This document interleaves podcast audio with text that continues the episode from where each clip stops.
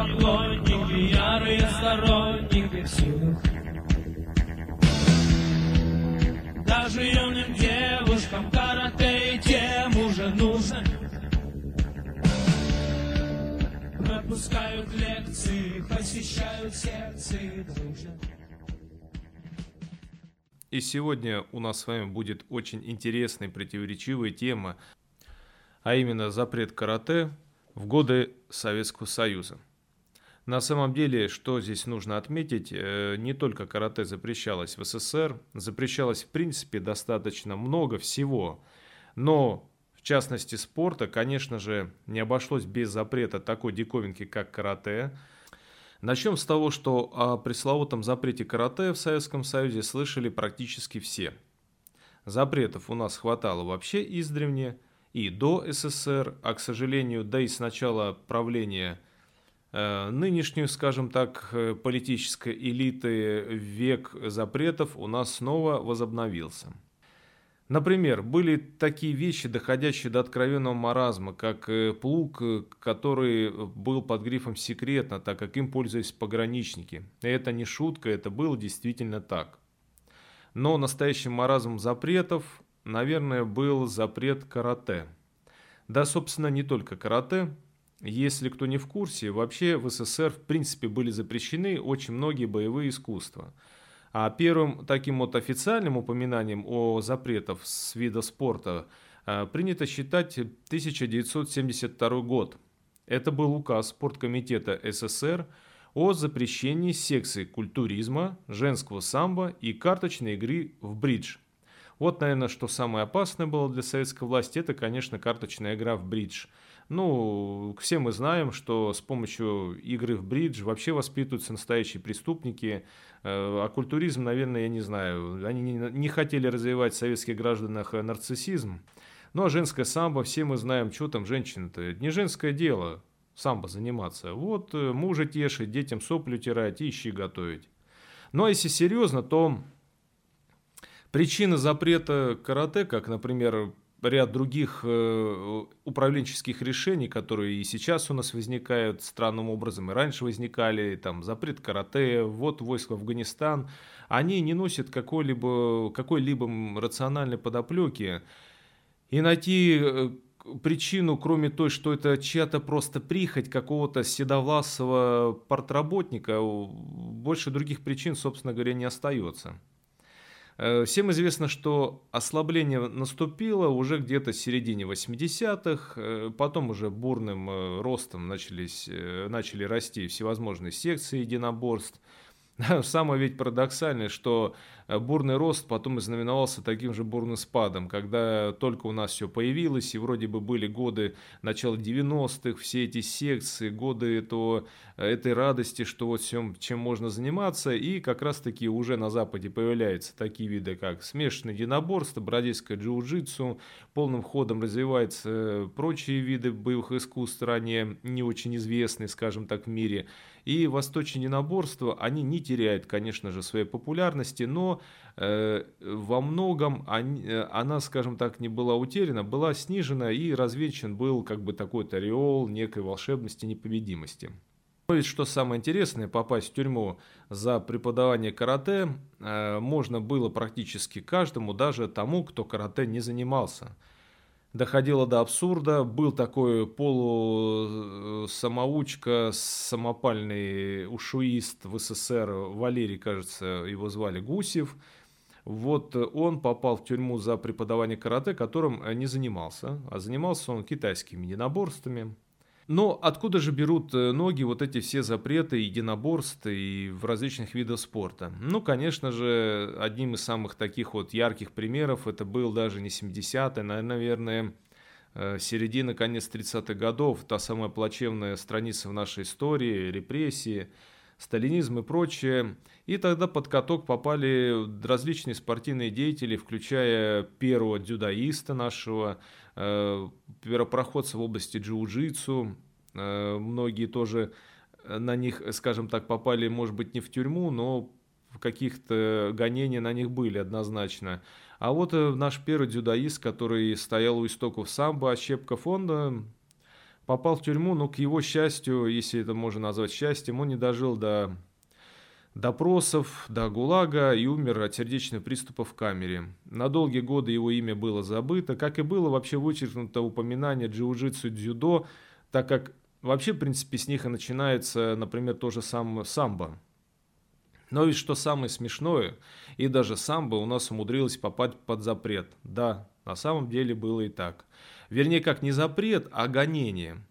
Э, начинались гонения с той мотивировкой, что, дескать, э, даже не гигиенично заниматься в куртках самбист, самбийских и все прочее, но самбо все-таки выжило.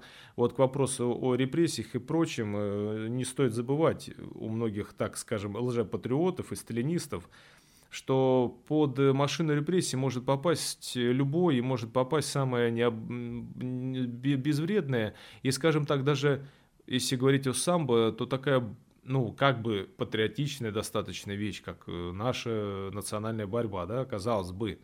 И то был велик шанс, что о самбо мы бы больше никогда не услышали с вами. В принципе, даже дзюдо не было бы разрешено в СССР, если бы не станет олимпийским видом спорта.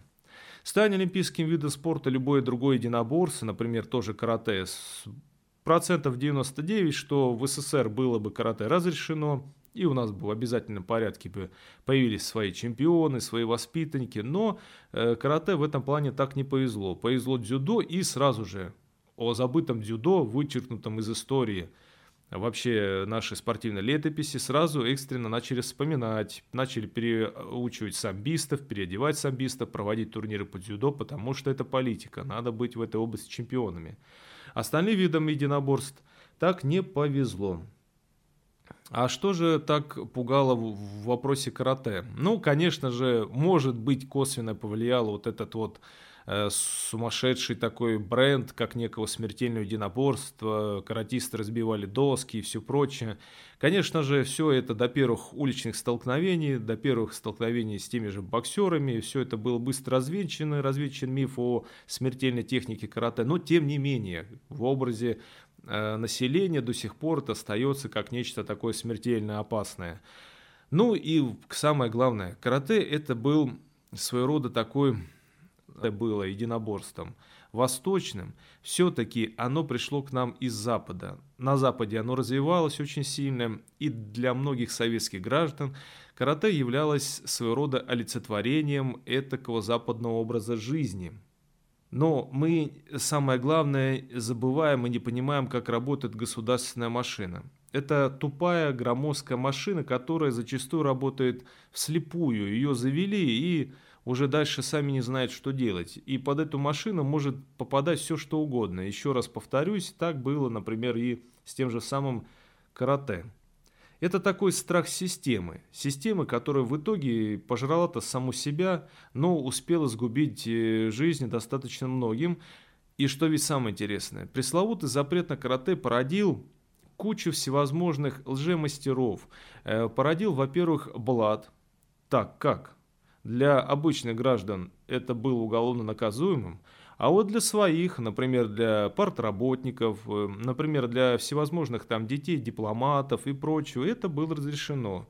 Если мы вспомним первых мастеров, ну, обладателей, скажем так, не знаю, насколько мастеров, но вообще обладателей там высших титулов, э, первых э, президентов федерации, то они, как правило, были дети каких-то достаточно обеспеченных советских людей. То есть, например, там но кто мог себе позволить и тренироваться где-то, и выписать даже себе тренеров из Китая, в частности, да, это был, например, Иосиф Линдер, он, если я не ошибаюсь, э, у него родители были либо дипломаты, либо партработники. Например, Музруков, президент Федерации УШУ, его э, дедушка стоял у истоков атомной промышленности в СССР. Э, всевозможные прочие, например, Богдан Курилко, он Кажется, тоже родители его были либо дипломаты, либо партработники, сам он закончил э, школу КГБ. Ну, то есть, как бы люди, которые имели доступ да, к занятиям карате, в тоже секции карате были и при э, школах КГБ, Ими могли заниматься дети, еще раз повторюсь, партработников. Э, в данном случае здесь мы не говорим, что это как бы плохо. У них была эта возможность, они этим пользовались потому что у других не было возможности. И здесь претензия не к этим людям, а претензия к этой власти двуличной и власти двойных стандартов достаточно. И так и породился некий образ такой карате, как чего-то исключительного, то есть заниматься им, возможно, было по блату. Это было не для всех, не для каждого, а если даже для простых людей, то это опять-таки где-то было в полуподвалах, Например, когда разрешили ушу, то под видом ушу им занимались или занимались на секциях дзюдо после занятий дзюдо для своих.